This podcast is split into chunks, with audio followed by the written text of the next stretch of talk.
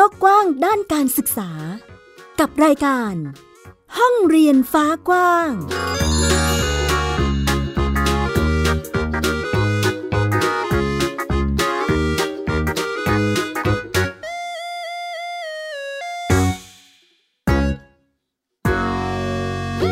สวัสดีค่ะ คุณผู้ฟังต้อนรับคุณผู้ฟังทุกท่าน เข้าสู่รายการห้องเรียนฟ้ากว้าง กับดิฉันอัยดาสนศรีค่ะ วันนี้ห้องเรียนฟ้ากว้าง พาคุณผู้ฟังไปติดตามกับทุกประเด็น การศึกษาในหลากหลายมิตินะคะ ในตอนนี้เนี่ยคงจะไม่ติดตามก็ไม่ได้ละค่ะ เรื่องของการใช้ความรุนแรงที่เกิดขึ้นในห้องเรียนนั่นเอง หลังจากที่เกิดกรณีโรงเรียนสารศาสตร์ คุณครูที่มีการทำร้ายเด็ก หรือใช้ความรุนแรงกับเด็กนั่นเองนะคะและเมื่อสัปดาห์ที่ผ่านมาค่ะ ผู้ปกครองรวมไปถึงนักเรียนที่ได้รับผลกระทบ ก็ได้มีการทยอยเข้าพบจิตแพทย์ หรือนักจิตวิทยานะคะเพื่อที่จะเยียวยาสภาพจิตใจ เราจะไปติดตามกันว่า จากการตรวจประเมินสภาพจิตใจแล้วเนี่ยเป็นอย่างไรกันบ้าง รวมไปถึงไปติดตามการใช้ความรุนแรงกับเด็กในอีกหลาย ๆ สถานการณ์เลยนะคะ นอกเหนือจากในโรงเรียนแล้วมันยังมีที่ไหนอีกบ้างที่เป็นความเสี่ยงต่อเด็กที่จะถูก การใช้ความรุนแรงก็มีมาให้คุณผู้ฟังได้ติดตามรับฟังกันด้วย รวมไปถึงแผนพัฒนาเด็กประถมวัยนะคะ ล่าสุดก็เริ่มมีความเคลื่อนไหวแล้วจะเป็นอย่างไรไปติดตามกันค่ะ ไทย PBS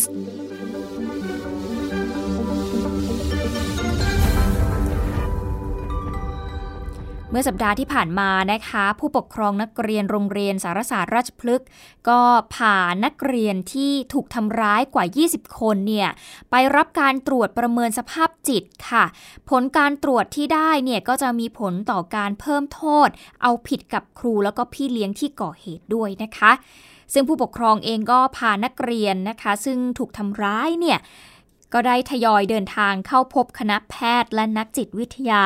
หลังจากที่ตำรวจภูทรชัยพฤกษ์ประสานให้กรมสุขภาพจิตเนี่ยมาตั้งจุดให้บริการตรวจสุขภาพจิต เพื่อใช้ประกอบสำนวนทางคดีและพิจารณาเพิ่มโทษผู้ก่อเหตุในกรณีที่ตรวจพบผู้มีปัญหาทางจิตภายหลังเกิดเหตุนั่นเอง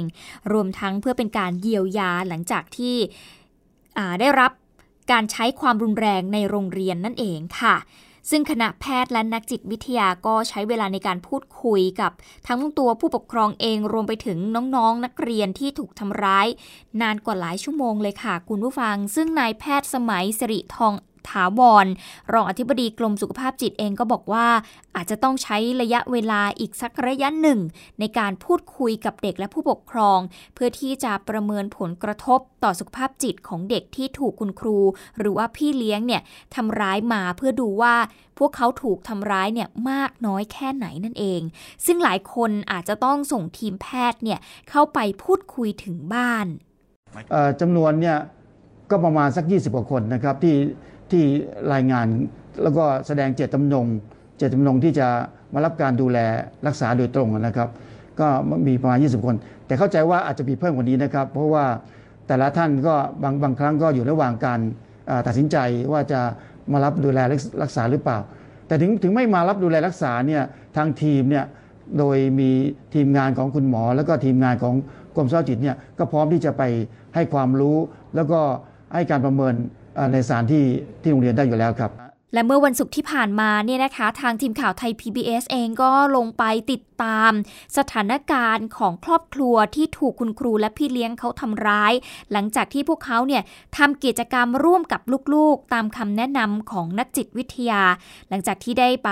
ตรวจสุขภาพจิตนะคะ หลายคนเองก็พอใจกับพฤติการของลูกค่ะที่ลดความก้าวร้าวลงไปได้นะคะ แต่ว่าอาจจะต้องใช้เวลาอีกสักระยะ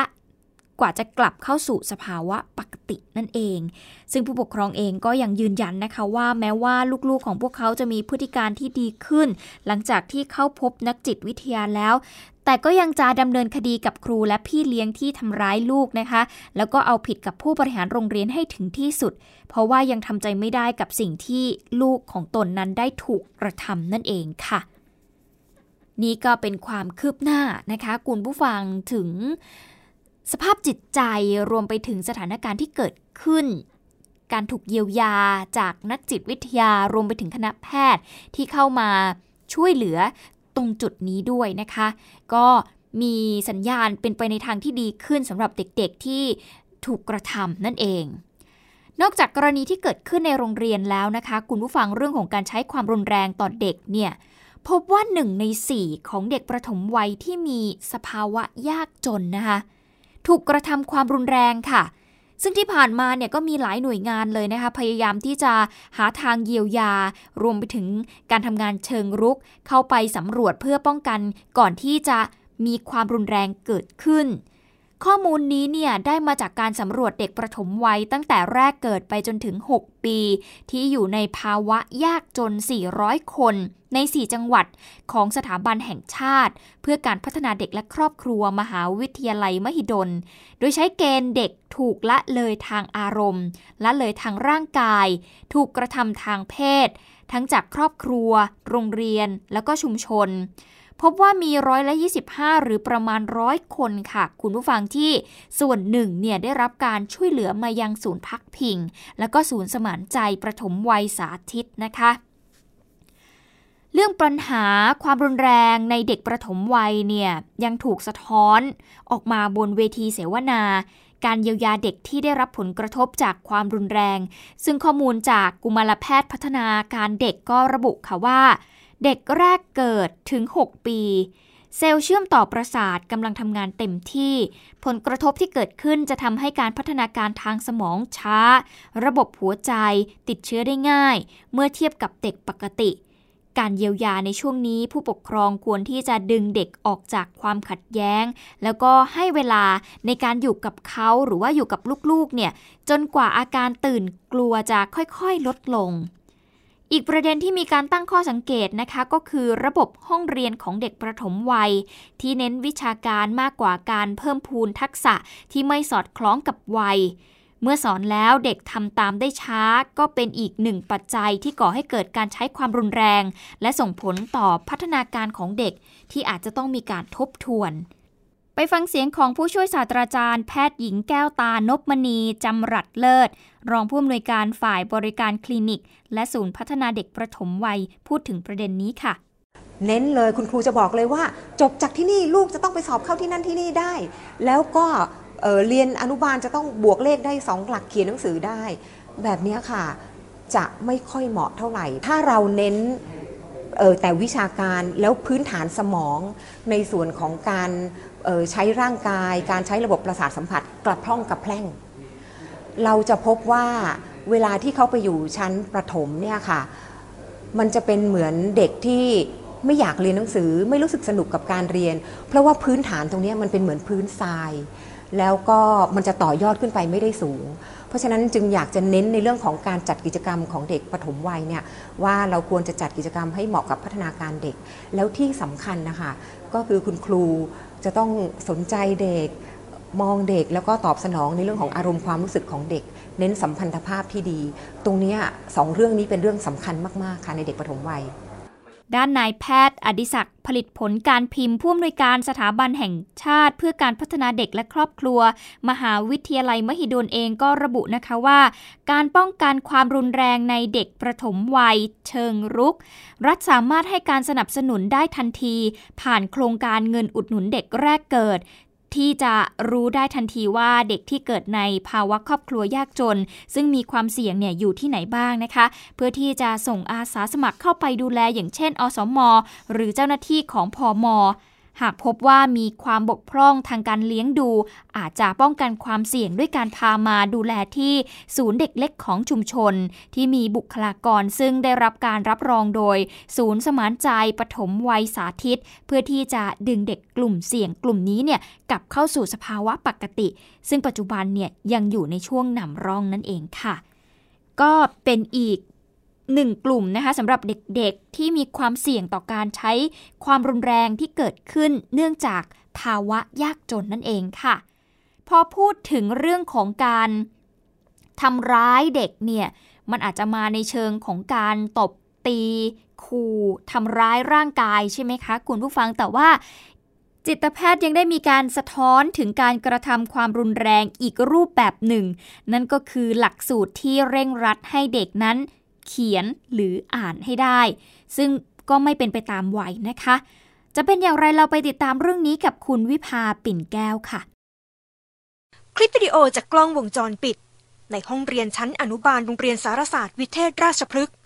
บันทึกเหตุการณ์ครูทำร้ายร่างกายเด็กชั้นอนุบาลทำให้เด็กที่อยู่ในห้องเรียนเดียวกัน เห็นความรุนแรงที่เกิดขึ้น แม้ตนเองจะไม่ถูกทำร้ายร่างกาย จิตแพทย์แนะนำนักเรียนกลุ่มนี้ควรได้รับการเยียวยาด้วย การเป็นผู้เห็นความรุนแรงนั้นก็เป็นความรุนแรงชนิดหนึ่ง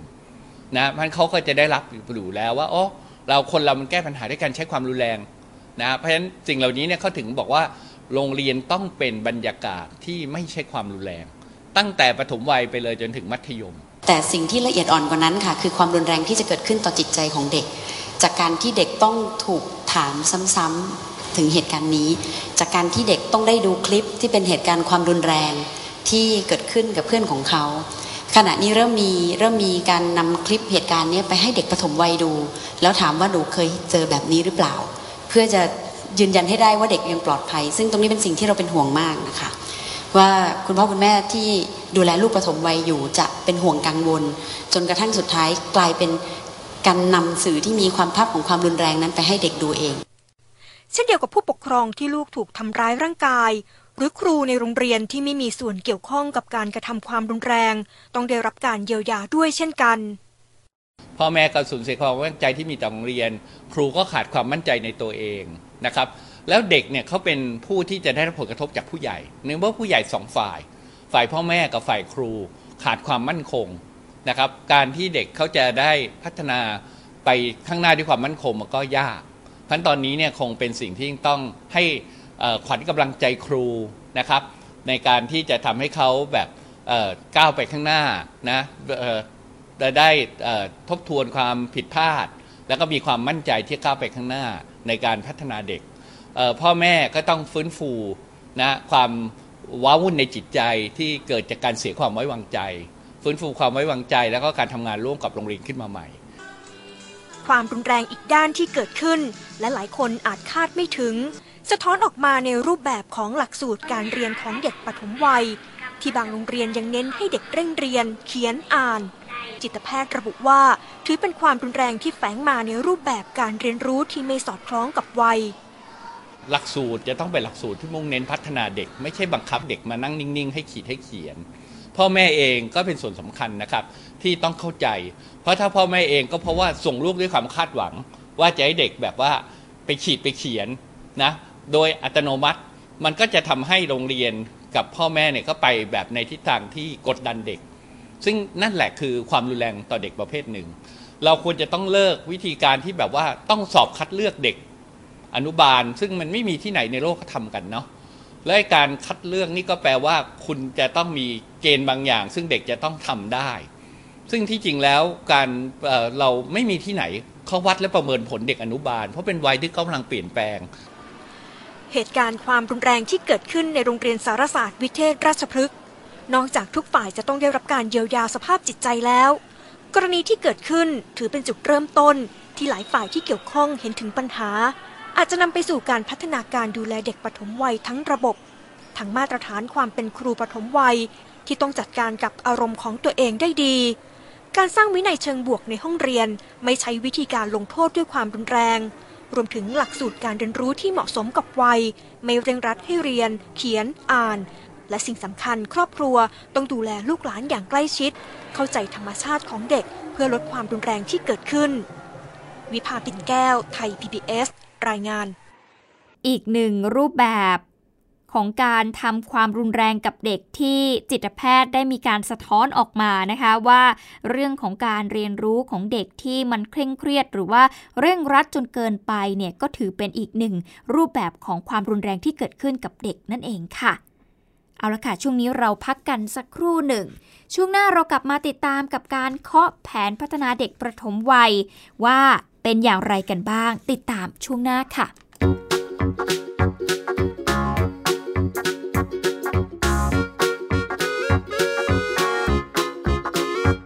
เปิดโลกกว้างด้านการศึกษา กับรายการ ห้องเรียนฟ้ากว้าง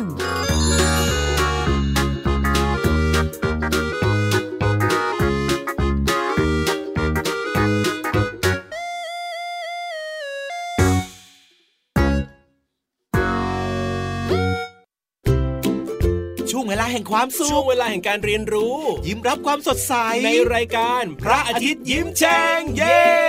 พี่เหลือมตัวยาวลายสวยใจดีพี่ รับตัวโยงสูงโปร่งคอยาว พี่วานตัวใหญ่พุงป่องพ้นน้ำปูพี่โลมาที่แสนจะน่ารักแล้วก็ใจดี ชวนน้องๆ มาเติมเต็มความสุขสดชื่นสดใส ห้องสมุดใต้ทะเล โอ้โห ความรู้เยอะมาก และนิทานลอยฟ้าของเราก็มีนิทานที่แสนจะสนุกมาให้น้องๆ ได้ฟังกันทุกวันเลย อย่าลืมนะติดตามฟังพวกเราได้ที่เว็บไซต์ www.thaipbspodcast.com แอปพลิเคชันไทย PBS Podcast แล้วพบกันนะครับ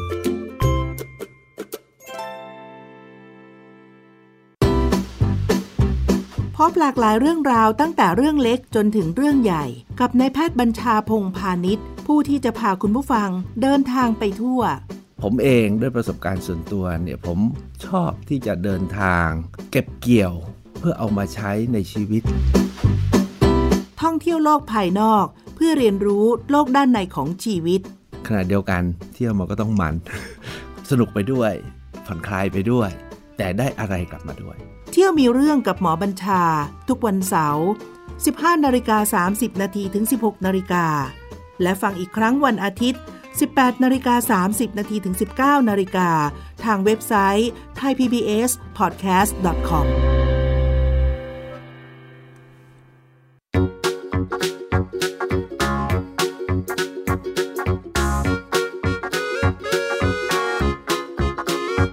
เปิดโลกกว้างด้านการศึกษา กับรายการ ห้องเรียนฟ้ากว้าง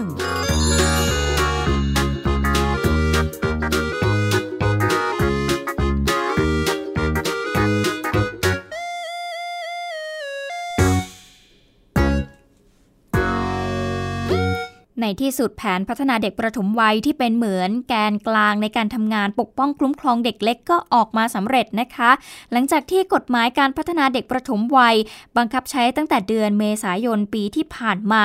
ตรงกับจังหวะที่เครือข่ายด้านเด็ก มายื่นข้อเสนอเชิงนโยบาย และหวังว่าแผนพัฒนาเด็กประถมวัย จะช่วยให้แต่ละภาคส่วนทำงานด้านเด็กประถมวัยเป็นไปในทิศทางเดียวกันมากขึ้น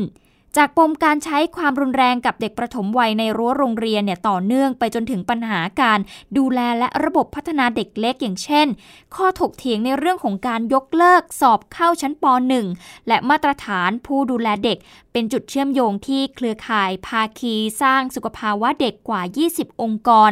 ร่วมกันตกผลึกค่ะ เป็นข้อเสนอแนะเชิงนโยบาย 12 ข้อด้วยกัน ยื่นต่อคณะกรรมการนโยบายการพัฒนาเด็กประถมวัย ซึ่งเมื่อวันศุกร์ที่ 9 ตุลาคมที่ผ่านมานะคะ ก็มีการประชุมร่วมกันนัดที่ 3 เพื่อพิจารณาแผนพัฒนาเด็กประถมวัย เพื่อให้หน่วยงานที่เกี่ยวข้อง มีแกนกลางปฏิบัติงานแก้ไข ปกป้องดูแลเด็กอายุต่ำกว่า 6 ปี ให้เป็นไปในทิศทางเดียวกัน ฟังเสียงของคุณนัทยาบุญพักดี ผู้อำนวยการสำนักสนับสนุนสุขภาวะเด็กเยาวชนและครอบครัว สสส ค่ะ สำคัญกว่าการเชื่อมร้อยคือการตั้งเข็มทิศให้ถูก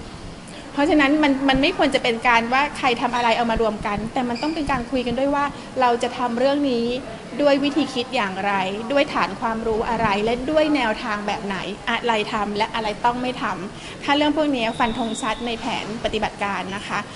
แยกกันทำก็จะไม่น่าห่วงอะไร เพราะว่าเหมือนกับว่ามีมีดาวดวงเดียวกันนะคะ มองไปที่ดาวดวงเดียวกันอยู่ค่ะ ที่ประชุมคณะกรรมการนโยบายก็มีมติเห็นชอบแผนพัฒนาเด็กประถมวัย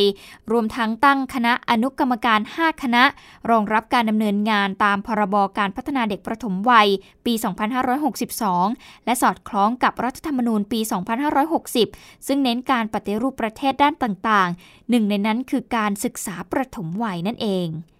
รัฐมนตรีว่าการกระทรวงศึกษาธิการหนึ่งใน 4 กระทรวงหลักที่ร่วมกันดำเนินการ ตามกฎหมายก็มองนะคะว่าการเคาะแผนพัฒนาเด็กประถมวัย หลังกฎหมายบังคับใช้ได้เพียงปีกว่าไม่ช้าเกินไป ผมว่าในในกระบวนการต่างๆ ที่ที่เราทำอยู่สำหรับปฐมวัยเนี่ยมันก็เร่งรัดในกระบวนการที่อาจจะเชื่องช้ามาในอดีตนะครับวันนี้เราก็พยายามผลักดันให้เร็วที่สุดนะครับป้องกันแก้ไขแล้วก็พัฒนา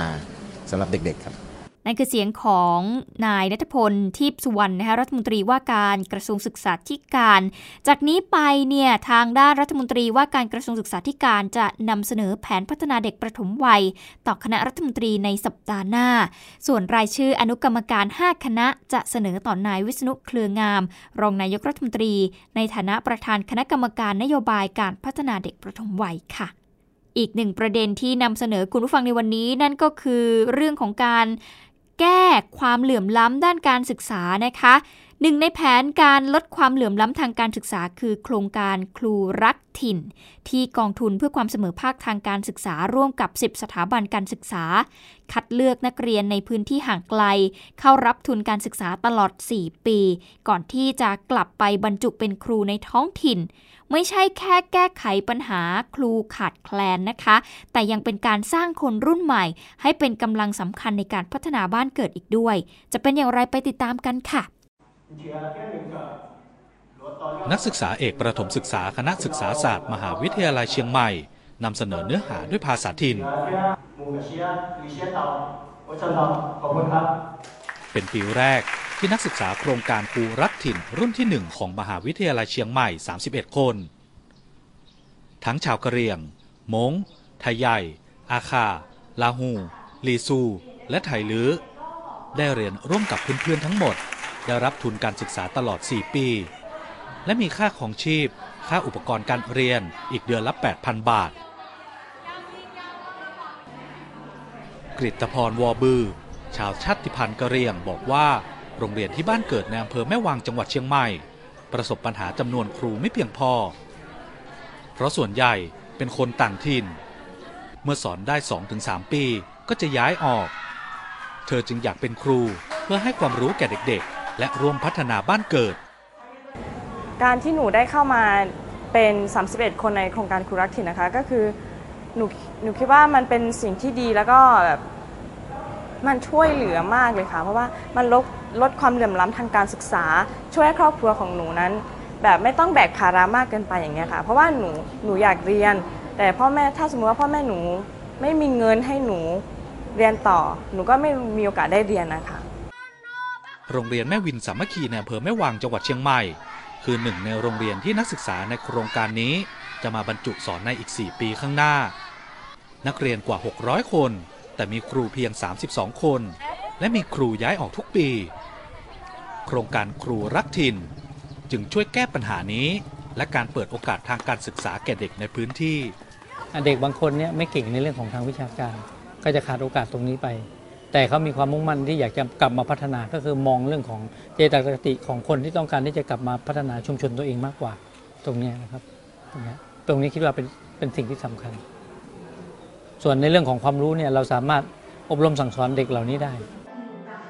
นักศึกษาโครงการครูรักถิ่นต้องมีสัญชาติไทย ครอบครัวมีรายได้เฉลี่ยไม่เกิน 3,000 บาทต่อคนต่อเดือน มีภูมิลำเนาในที่ตั้งโรงเรียนไม่น้อยกว่า 3 ปี ที่สำคัญ การคัดเลือกเป็นไปอย่างเข้มข้น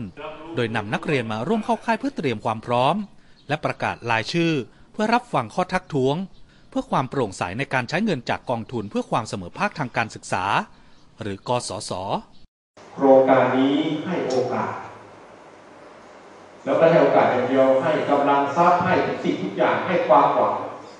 หลายคนเนี่ยคือทุกคนเนี่ยในโครงการเนี่ยพูดได้เลยว่าดิฉันหรือนายอะไรเนี่ย